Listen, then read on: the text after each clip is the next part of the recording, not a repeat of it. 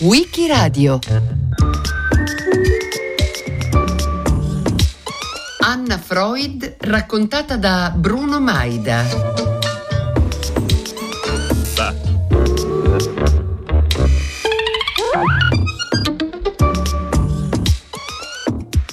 Quando nel milleottocentonovantatré nasce Sophie Freud, i genitori Sigmund e Martha pensano che cinque figli siano sufficienti. La coppia, infatti, vive una condizione economica non brillante in quel momento e Sigmund è molto preoccupato perché gli è stata diagnosticata una patologia non chiara, forse miocardite cronica o forse intossicazione da nicotina. Comunque si sente vicino alla morte. Tuttavia Martha rimane incinta e il tre dicembre milleottocentonovantacinque nasce a Vienna Anna, che prende il nome da una delle cinque sorelle del padre. «La piccola Anna è magnifica», scrive due mesi dopo Sigmund all'amico Wilhelm Fliess, ma a Martha ci è voluto molto per rimettersi. In quei mesi, intanto, entra a far parte della famiglia anche la sorella minore di Martha, Minna, che verrà sempre chiamata zia Minna da Anna e che avrebbe condiviso con Sigmund la passione per la psicanalisi, diventando di fatto la sua prima segretaria, un ruolo eh, ricoperto in seguito a turno dalle tre figlie. Ma occuparsi di Anna, anzi Annina come chiamata dai suoi genitori, e dei fratelli Ernst e Sophie, è una bambinaia cattolica, Josefin, che Anna molti anni dopo avrebbe descritto come la relazione più autentica della sua infanzia, rispetto a una madre vissuta con difficoltà per la sua autorità. È impertinente, secondo il giudizio del padre, eh, però è un giudizio positivo, fantasiosa e intelligente, è brava a scuola, ma per lei la scuola è un'esperienza noiosa, resa accettabile solo dall'impegno nella scrittura e nella lettura, una vera e propria passione, che sarebbe rimasta sempre un riferimento nella sua attività medica, ma anche incoraggiando i suoi colleghi e amici a scrivere libri per bambini. Inizia anche una sorta di apprendistato alla psicanalisi perché il padre le permette di assistere alle riunioni del mercoledì sera della Società Psicanalitica di Vienna, dove si discute di una materia che ancora non conosce un vero riconoscimento pubblico. Anna, mentre lo guarda in silenzio, diventa ogni giorno... No, scusate, ricomincio. Sigmund, mentre Anna lo guarda in silenzio, diventa ogni giorno di più il suo eroe. Nell'anno in cui scoppia la Prima Guerra Mondiale, Anna prende il diploma magistrale. I fratelli si arruolano, mentre Anna lavora per il Joint, a favore dei bambini poveri e orfani ebrei, all'interno di un progetto che tiene insieme a un tempo sionismo e pedagogia montessoriana. Alla fine del conflitto, Vienna è una città alla fame e a soffrire la fame di più sono i bambini che muoiono per le strade.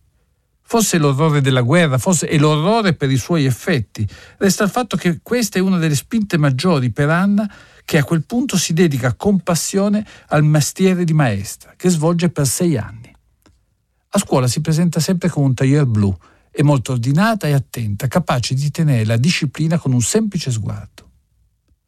Anna ha la consapevolezza di non essere attraente e di apparire forse per alcuni tratti come un uomo. Lavora sempre a maglia quando assiste il padre, quando fa l'analisi, oppure quando assiste alle riunioni della società psicanalitica. In fondo, fare la maglia è una metafora della psicanalisi, dell'intreccio, dell'attesa. Anna è l'unica dei figli ormai rimasta a casa e si rafforza così il legame e l'intimità con il padre, anche grazie alla traduzione di saggi di psicanalisi per le riviste paterne e raccontando i propri sogni al padre. Nel millenovecentoventi lascia l'insegnamento sia a causa delle precarie condizioni di salute, sia perché è sempre più convinta di volersi dedicare alla psicanalisi, anzi alla psicanalisi infantile. Un ruolo importante in questo periodo lo svolge l'amicizia con la sessantunenne Lou André Salomé, scrittrice di origine russa, confidente di Nietzsche, che la definisce acuta come un'aquila, coraggiosa come un leone, e anche confidente di Rilke. Non è un rapporto strettamente analitico, ma di dialogo e ascolto, che per Anna risulta essenziale per riuscire a parlare in pubblico delle sue teorie psicanalitiche e per sviluppare un pensiero proprio. Peraltro è proprio lui a sostenere che sia Sigmund l'analista per Anna, posizione non da tutti condivisa al tempo e in una fase nella quale la comunità psicanalitica non ha ancora regolato le relazioni in questo senso tra i parenti.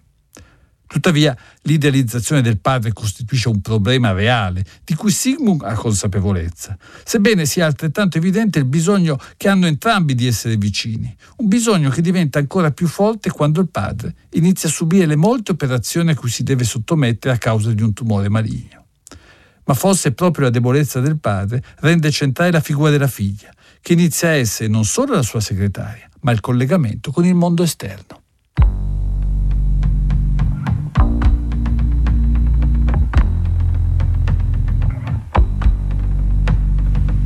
Cara Lou, scrivi di aver sperimentato di persona che con gli esseri umani va a finire tutto bene. A me, invece, nello stesso momento accade esattamente il contrario. Dalla mia ultima lettera, un paio di giorni fa, mi sono improvvisamente resa conto che una delle mie poche amiche di qui tiene a me immensamente di meno di quanto il suo comportamento non avrebbe potuto farmi pensare. Dunque, negli ultimi giorni ho cercato di farmi scorrere nella mente tutto ciò che abbiamo vissuto insieme e più di ogni altra cosa non sono riuscita a capacitarmi di quanto gli esseri umani possano essere insinceri.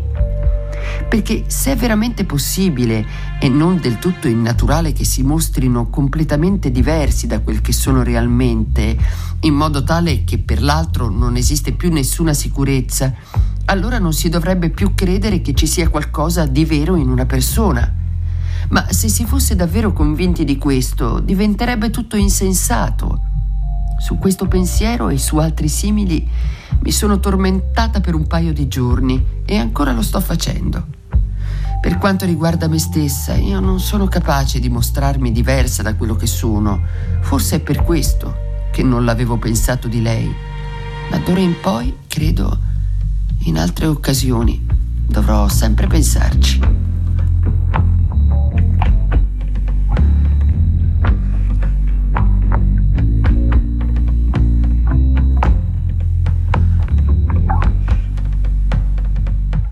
Anna sviluppa molti rapporti di intima amicizia con donne, ma nel complesso rimane una vestale, come la definirà Marie Bonaparte, per indicare contemporaneamente la sua devozione al padre e alla psicanalisi. È una devozione che si rivolge appunto verso l'infanzia, in una crescente attività analitica che si svolge nel corso degli anni venti a Vienna, a Berlino, a Budapest. Si dedica anche all'attività editoriale, sia curando l'edizione tedesca delle opere del padre, che vedono la luce nel millenovecentoventiquattro, sia alla loro traduzione inglese, a cui collabora come consulente dei traduttori principali, James e Alex Strachey.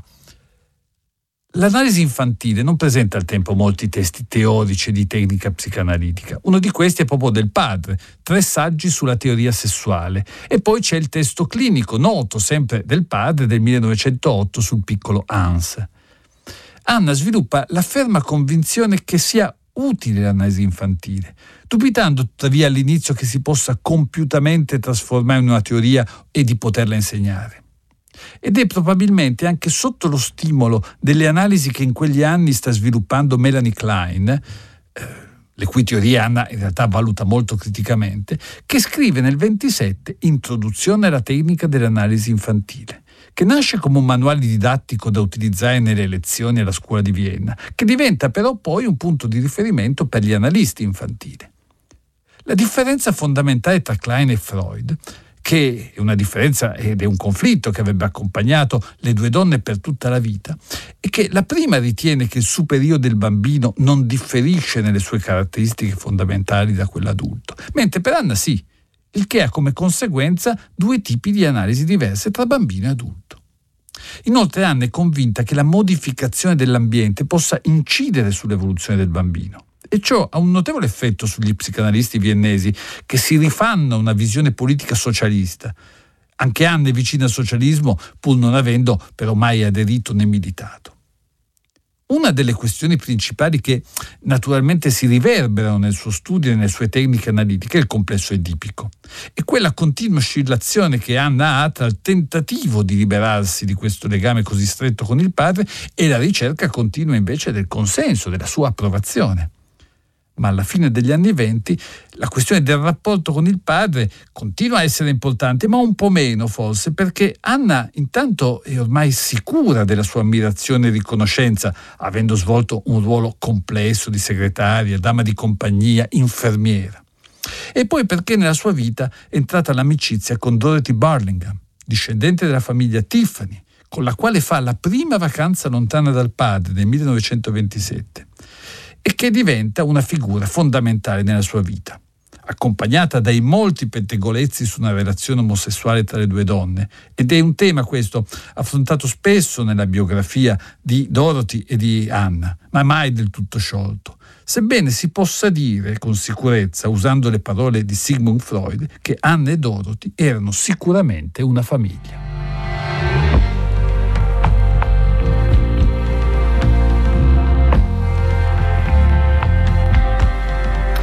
Ma in verità, così come io vedo la cosa adesso, l'essere amici è molto più simile all'essere innamorati, nel fatto di potersi trasformare nel suo contrario oppure cessare del tutto, dunque molto più un percorso a tappe, non un vero e proprio raccogliere, quanto piuttosto un andare avanti.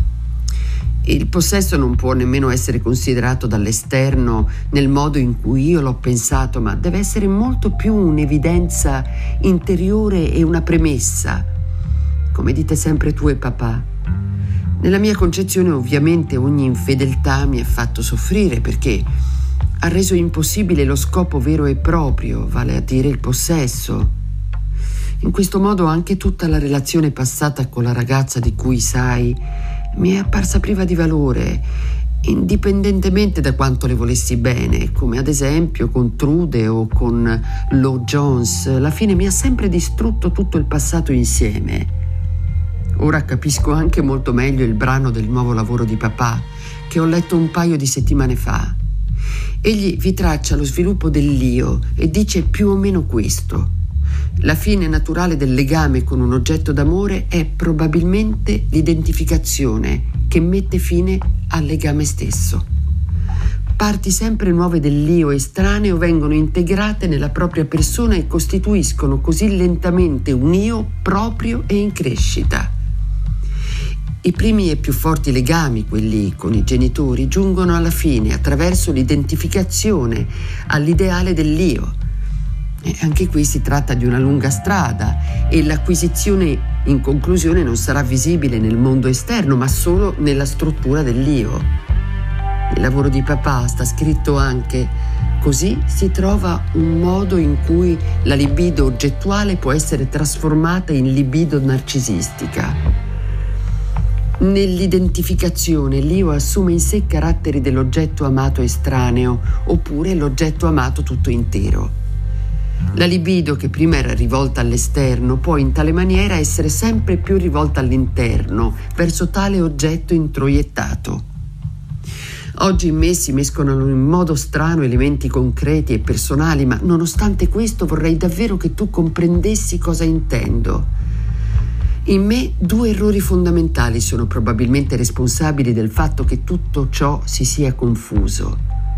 Una scontentezza di me stessa o un'insaziabilità che mi spinge a cercare affetto e simpatia dall'esterno e, secondariamente, una fissazione per me del tutto naturale su ciò che è stato acquisito una volta.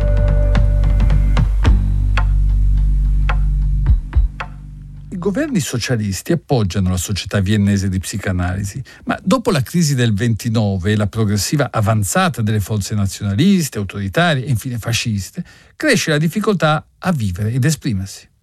È una realtà quotidiana che cambia velocemente e inaspettatamente. Ciò che è vero per oggi, scrive Anna, può diventare molto velocemente un'assurdità. Così si vive soltanto nel presente e ci si deve fare l'abitudine.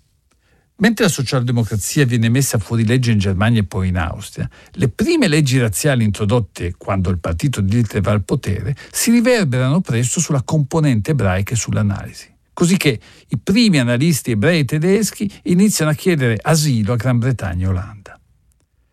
Sigmund e Anna non vedono grandi speranze, ma per il momento intendono continuare a lavorare a Vienna, convinti in fondo che gli sarà consentito, almeno per il momento, perché i nazisti austriaci, pensano, saranno meno spietati dei loro omologhi tedeschi. Tuttavia, mentre passa il tempo, per Sigmund la situazione austriaca appare sempre più, e lo scrive in una lettera all'amico e poi biografo Ernest Jones, come quella del milleseicentottantuno, cioè quella dell'assedio turco a Vienna.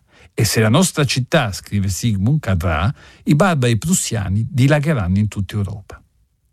Anna invece è più convinta di restare, a meno che, avrebbe scritto, il padre non si trovasse in una condizione di umiliazione.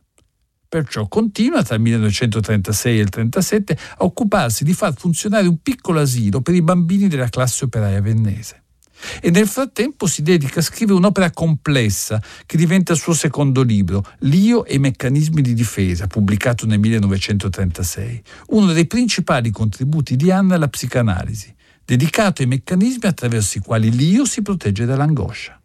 Il padre ne aveva già individuati diversi. Anna vi aggiunge l'identificazione con l'aggressore, la rinuncia altruistica, l'ascetismo, l'intellettualizzazione. Vigilia del plebiscito nazionale in Austria.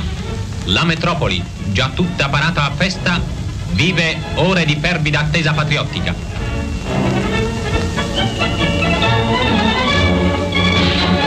L'entusiasmo contenuto si accende irrefrenabile quando dal balcone del municipio il ministro della propaganda, dottor Goebbels, proclama solennemente aperto il giorno del grande Reich tedesco. Den Tag des Großdeutschen Reiches heißt Flaggen!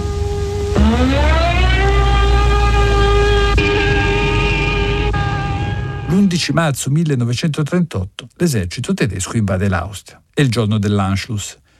Il giorno dopo viene distrutto lo studio di Freud e un'altra spedizione squadrista gli porta via seimila scellini. Non viene però percosso, anche se in realtà un altro Herr Freud, scambiato per il celebre psicanalista, viene aggredito per strada. Diventa così urgente la partenza della famiglia Freud a Vienna, di cui si occupano gli amici più fidati. La svolta avviene il ventidue marzo, quando Anna è prelevata da casa e portata alla Gestapo insieme al fratello. E lei, appunto insieme al fratello Martin, si sono fatti dare da un medico di fiducia un veleno per evitare la tortura. Già all'ingresso dei nazisti a Vienna, peraltro, Anna si è interrogata con il padre se non fosse meglio mettere fine alla propria vita. Ma Sigmund ha risposto che così avrebbero fatto solo un favore ai tedeschi. Ma non ce n'è bisogno, perché la sera Anna è rilasciata e quando torna a casa il padre, con una commozione che nessuno mai aveva visto prima, piange di gioia e insiste perché lasciano il prima possibile l'Austria. Trascorrono due mesi di lungo lavoro, fatto per selezionare le carte private e quelle dell'associazione psicanalitica da salvare. Poi, il quattro giugno, Anna, Sigmund, Marta possono partire alla volta di Parigi e di qui a Londra, dove a Victoria Station il grande psicanalista viene salutato da una folla che lo attende.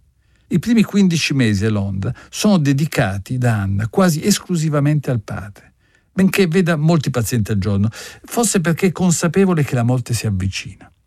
Freud muore il ventitré settembre millenovecentotrentanove, tre settimane dopo l'inizio della Seconda Guerra Mondiale. In modo sereno, lucido, sebbene debba ricorrere alla morfina negli ultimi tempi a causa dei dolori. Credo che non ci sia niente di peggiore che vedere le persone più vicine perdere le qualità stesse che ce le fanno amare. Scriverà in seguito Anna a un'amica il cui marito sta per morire e aggiungendo che quello strazio a lei è stato fortunatamente risparmiato. Nel frattempo bombardamenti, sfollamento e razionamento sono elementi con cui tutti devono fare i conti a Londra in quel periodo e la preoccupazione maggiore è mettere al sicuro i bambini, ma anche preoccuparsi dei loro traumi che vivono quotidianamente nel confronto con la morte, con l'abbandono, con la paura.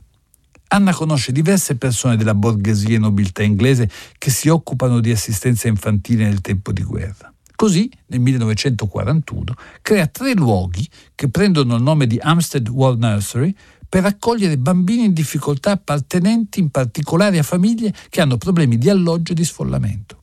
Due sono a Londra, uno nell'Essex, chiamato New Barn.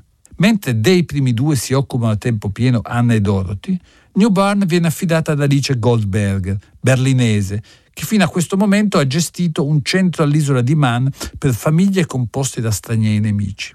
Anna e Dorothy tengono insieme l'attività di assistenza e di analisi, osservando come le cure materne e quelle istituzionali abbiano vantaggi e svantaggi diversi per le età diverse e cercando di valorizzarli per aiutare i bambini a crescere bene. Campo di concentramento di Dachau, la fabbrica dell'orrore. Dachau, nei pressi di Monaco, uno dei più grandi campi di prigionia nazisti. Qui dal millenovecentoquarantuno al millenovecentoquarantaquattro venivano uccise più di trentamila persone al giorno.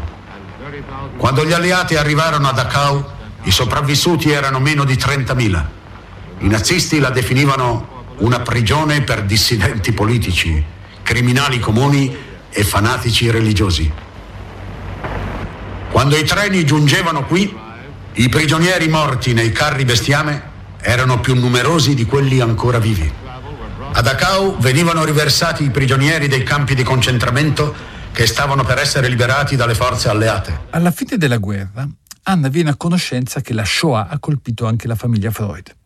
Quattro delle cinque sorelle di Sigmund sono state uccise, ad Auschwitz e a Treblinka. Avere lasciato le quattro vecchie signore in Austria non può essere considerato una colpa, tuttavia Anna sente quel peso e quella responsabilità. La morte delle zie, inoltre, costituisce in un certo senso la cartina di tornasole con la quale giudica il nazismo e in generale Germania e Austria. Certo, sostiene la rinascita della psicanalisi nei due paesi, ma il fatto che una parte di psicanalisti abbia tenuto aperta gli studi sotto l'egida nazista non le appare perdonabile. Intanto ricomincia a scrivere, dopo una lunga polmonite, il primo saggio del dopoguerra, dedicato ai disturbi alimentari nei bambini, appare sulla nuova rivista The Psychoanalytic Study of the Child, su cui nei trent'anni successivi avrebbe pubblicato la gran parte dei suoi studi. Siamo nell'agosto millenovecentoquarantacinque e arrivano in Gran Bretagna sei bambini, che sono rimasti insieme quando hanno tra i sei mesi e un anno nel campo di concentramento di Terezin, e dove rimangono per tre anni, poi liberati dai russi e inviati in un castello in Cecoslovacchia. Il loro arrivo è collegato al progetto realizzato da Alice Goldberger e Oscar Friedman di accogliere mille bambini e adolescenti che hanno vissuto nei lager nazisti e accoglierli all'interno di un centro sul lago Windermere in Inghilterra. I sei bambini, chiaramente molto legati tra di loro, sono inviati in una casa del Sussex chiamata Baldock Banks, dove, sulla base delle indicazioni e delle esperienze imparate nelle War Nursery durante la guerra, Sophie e Gertrude Dunn, che hanno appunto collaborato con Anna, raccolgono tutte le osservazioni e stendono un primo abbozzo, che poi Anna trasforma in un celebre saggio, dal titolo Un esperimento di educazione di gruppo, apparso nel millenovecentocinquantuno. Le relazioni tra i bambini sono descritte come del tutto inusuali, perché non mediate da genitori né caratterizzate dai conflitti tra fratelli e sorelle, bensì fortemente spontanee e solidali. Insomma, malgrado i traumi, i bambini non hanno sviluppato un comportamento psicotico e fortemente aggressivo, ma hanno indirizzato verso altro le loro pulsioni, sviluppando persino atteggiamenti sociali, come dimostra per esempio l'acquisizione di una nuova lingua. Quell'esperienza dimostra che le osservazioni di Anna, sviluppate nelle comunità per bambini durante la guerra, hanno un valore, quel valore rivolto alla positività di un sostituto materno. Nella seconda metà degli anni cinquanta, sulla base dello studio e dell'analisi dei bambini accolti nella Hampstead Clinic, che nel frattempo ha ottenuto vari finanziamenti e ha come obiettivo fornire terapia ai bambini associati alle famiglie, Anna si impegna a costruire una sorta di questionario di psicologia del profondo, un modo per formulare diagnosi sulla base delle informazioni raccolte nei colloqui con i bambini e con le loro famiglie. Un metodo questo che ha come obiettivo la possibilità di fondare con maggiore cura la successiva analisi, ma anche per dare forza, per così dire, a un elemento quantitativo e qualitativo a un tempo. Nel frattempo, parallelamente, Dorothy sviluppa un indice che costituisce un'articolazione maggiore rispetto agli appunti che venivano precedentemente trascritti, e così si possono ampliare le categorie analitiche. Indice e formulario diventano quello che prende il nome di profilo diagnostico. Nel millenovecentocinquantasei Anna dà vita a un vero e proprio asilo infantile, ma è anche l'anno dei festeggiamenti per il centenario della nascita del padre, che sono naturalmente un grave impegno per Anna, non solo per la parte pubblica, di cui ha avuto sempre un forte rifiuto, ma anche per le molte edizioni delle opere e degli scambi epistolari che vengono editati. Non è solo questo, c'è anche il fatto che in questo periodo John Huston, il regista John Huston, ha iniziato a mettere in cantiere un film sul padre, contro la volontà di Anna. Un film che sarebbe comunque uscito nel millenovecentosessantadue con il titolo The Secret Passion, in cui Freud sarebbe stato interpretato da Montgomery Clift. Oggi si parla molto dell'inconscio. Fino a poco tempo fa l'inconscio era solo un'astrazione filosofica, ma il professor Charcot ci ha permesso finalmente di vederlo e di toccarlo. E noi dobbiamo accettare il fatto che possa esistere un pensiero che non raggiunge il livello della coscienza. E questi pensieri inconsci rappresentano il prodotto di una mente sconvolta oppure sono connessi al trauma da una concatenazione logica i cui anelli sono ancora da scoprire? In generale Anna vuole difendere a ogni modo la memoria del padre, la corretta interpretazione del suo lavoro, ma sente nello stesso tempo il pericolo che la figura di Sigmund diventi una sorta di icona, un monumento, anziché uno stimolo per continuare a studiare e rinnovare la psicanalisi. Un esempio di questo tipo è la scoperta della nevrosi infantile da parte del padre, che è stata affrontata appunto da Sigmund Freud a partire dalla psicopatologia per arrivare all'analisi della normalità. Anna vi aggiunge il procedimento opposto, sviluppando l'idea di una patologia evolutiva, proprio perché i bambini non presentano, secondo lei, gli stessi sintomi degli adulti, nei quali sono già definiti, ma si palesano in determinate fasi dello sviluppo e a volte in un carattere transitorio. Per questo, secondo Anna, i disturbi dei bambini vanno studiati in una forma evolutiva e va quindi definito un profilo specifico in cui la diagnosi, oltre ai sintomi, rivestono un ruolo fondamentale per definire la terapia. Insomma, anche in questo caso non si tratta solo di un approccio essenzialmente teorico, ma anche il risultato del grande lavoro svolto nella clinica di cui è direttrice e dai risultati ottenuti. Una delle opere più significative di Anna, Normalità e patologia nell'età infantile, pubblicato nel millenovecentosessantacinque, esce nel decennio della sua maggiore creatività di scrittura, ma anche in quello delle preoccupazioni sul futuro della clinica, del suo lento ritirarsi dal lavoro, preoccupandosi di lasciare però al comando un gruppo adatto. Sono anche gli anni in cui aumentano considerevolmente i finanziamenti alla Anna Freud Foundation e parallelamente quindi il numero di bambini assistiti e di terapeuti impegnati. Parallelamente Anna combatte anche un'altra battaglia, cioè quella affinché la psicanalisi infantile sia accettata fino in fondo dagli psicanalisti, che contestano in realtà che si possa separare l'analisi dei bambini da quella degli adulti. Pur rimanendo direttrice della clinica e mostrando un attivismo scientifico di rara forza, Anna perde lentamente le energie, soprattutto a causa di un'anemia cronica che le viene diagnosticata nella seconda metà degli anni settanta. La sua riservatezza è conservata fino alla fine, anche osteggiando, non potendole impedire, la pubblicazione di sue biografie. Il colpo più duro, però, mentre anche altri fratelli, parenti muoiono, è la morte di Dorothy nel novembre millenovecentosettantanove, a cui si accompagna esattamente un anno dopo quella di un'altra grande amica, la psicanalista Marianne Criss, che ha avuto come cliente Marilyn Monroe, una parte delle cui fortune è andata per testamento alla clinica di Anna. La perdita di Dorothy la lascia provata, probabilmente in modo simile alla morte del padre. Il tempo le appare vuoto, ma non manca di impegnarsi mai per la clinica, ancora una volta con conferenze e con incontri. Colpita nel marzo millenovecentottantadue da un colpo apoplettico al cervelletto, Anna è costretta a limitare al massimo la sua attività e a trascorrere molti mesi in ospedale. Muore la mattina del nove ottobre millenovecentottantadue, dopo molti giorni di sofferenza e ricorrendo alla morfina solo all'ultimo, esattamente come aveva fatto suo padre. Il tre dicembre milleottocentonovantacinque nasce a Vienna Anna Freud. Bruno Maida l'ha raccontato a Wikiradio.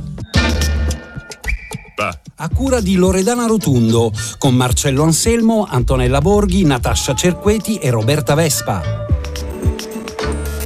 Per riascoltare e scaricare il programma vai sul sito di Radio tre o scarica l'app RaiPlay Radio.